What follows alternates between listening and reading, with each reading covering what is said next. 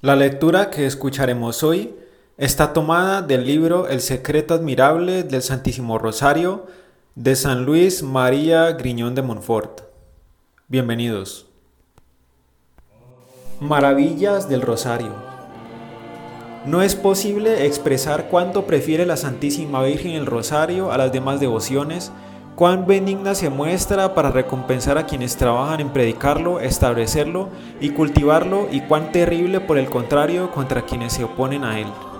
Santo Domingo no puso en nada tanto empeño durante su vida como en alabar a la Santísima Virgen, predicar sus grandezas y animar a todo el mundo a honrarla con el rosario. La poderosa Reina del Cielo, a su vez, no cesó de derramar sobre el santo bendiciones a manos llenas. Ella coronó sus trabajos con mil prodigios y milagros, y él alcanzó de Dios cuanto pidió por intercesión de la Santísima Virgen. Para colmo de favores, le concedió la victoria sobre los albigenses y le hizo padre y patriarca de su gran orden.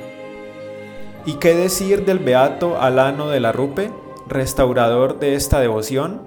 La Santísima Virgen lo honró varias veces con su visita para ilustrarlo acerca de los medios de alcanzar la salvación, convertirse en buen sacerdote, perfecto religioso e imitador de Jesucristo.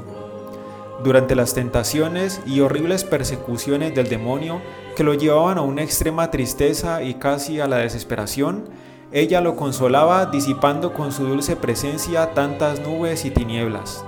Le enseñó el modo de rezar el rosario, lo instruyó acerca de sus frutos y excelencias, lo favoreció con la gloriosa cualidad de esposo suyo, y como arras de su casto amor, le colocó el anillo en el dedo y al cuello un collar hecho con sus cabellos, dándole también un rosario. El abad Tritemio, el sabio Cartagena, el doctor Martín Navarro y otros hablan de él elogiosamente. Después de atraer a la cofradía del Rosario a más de cien mil personas, murió Sol Flandes el ocho de septiembre de mil cuatrocientos setenta y cinco. Envidioso el demonio de los grandes frutos que el beano Tomás de San Juan, célebre predicador del Santo Rosario, lograba con esta práctica, lo redujo con duros tratos a una larga y penosa enfermedad en la que fue desahuciado por los médicos. Una noche, creyéndose a punto de morir, se le apareció el demonio bajo una espantosa figura, pero él levantó los ojos y el corazón hacia una imagen de la Santísima Virgen que se hallaba cerca de su lecho y gritó con todas sus fuerzas: «Ayúdame, socórreme, dulcísima madre mía».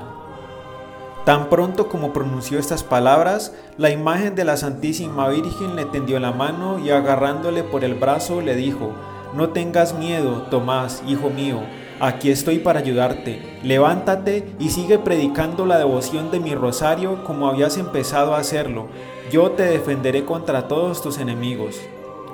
A estas palabras de la Santísima Virgen huyó el demonio. El enfermo se levantó perfectamente curado, dio gracias a su bondadosa madre con abundantes lágrimas y continuó predicando el rosario con éxito maravilloso. La Santísima Virgen no favorece solamente a quienes predican el rosario, sino que recompensa también gloriosamente a quienes con su ejemplo atraen a los demás a esta devoción.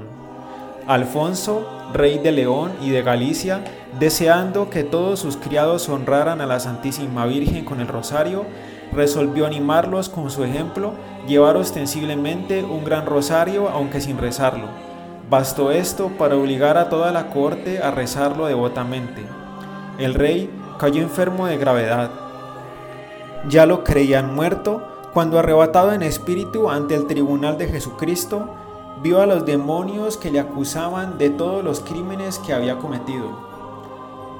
Cuando el divino juez lo iba a condenar a las penas eternas, intervino en favor suyo la Santísima Virgen.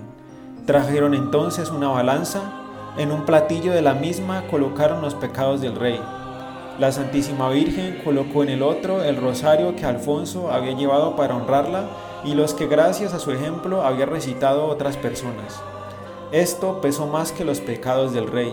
La Virgen le dijo luego, mirándole benignamente: «Para recompensarte por el pequeño servicio que me hiciste al llevar mi rosario, te he alcanzado de mi hijo la prolongación de tu vida por algunos años. empléalos bien y haz penitencia. Volviendo el rey en sí, exclamó: Oh bendito rosario de la Santísima Virgen, que me libró de la condenación eterna, y después de recobrar la salud, fue siempre devoto del rosario y lo recito todos los días. Que los devotos de la Santísima Virgen traten de ganar el mayor número de fieles para la cofradía del Santo Rosario, a ejemplo de estos santos y de este rey. Así conseguirán en la tierra la protección de María y luego la vida eterna. Los que me den a conocer alcanzarán la vida eterna. Mientras Santo Domingo predicaba esta devoción en Carcasona, un hereje se dedicó a ridiculizar los milagros y los quince misterios del Santo Rosario. Impedía así la conversión de los herejes. Dios permitió para castigo de este impío que quince mil demonios se apoderaran de su cuerpo. Sus padres lo condujeron entonces al santo para que lo librara de los espíritus malignos. Se puso Santo Domingo en oración y exhortó a la multitud a rezar con él en alta voz el rosario. Y he aquí que a cada Ave María la Santísima Virgen hacía salir cien demonios del cuerpo del hereje en forma de carbones encendidos. Una vez liberado, el hereje abjuró de sus errores, se convirtió y se hizo inscribir en la cofradía del Rosario con muchos correligionarios suyos, conmovidos ante este castigo y la fuerza del Rosario.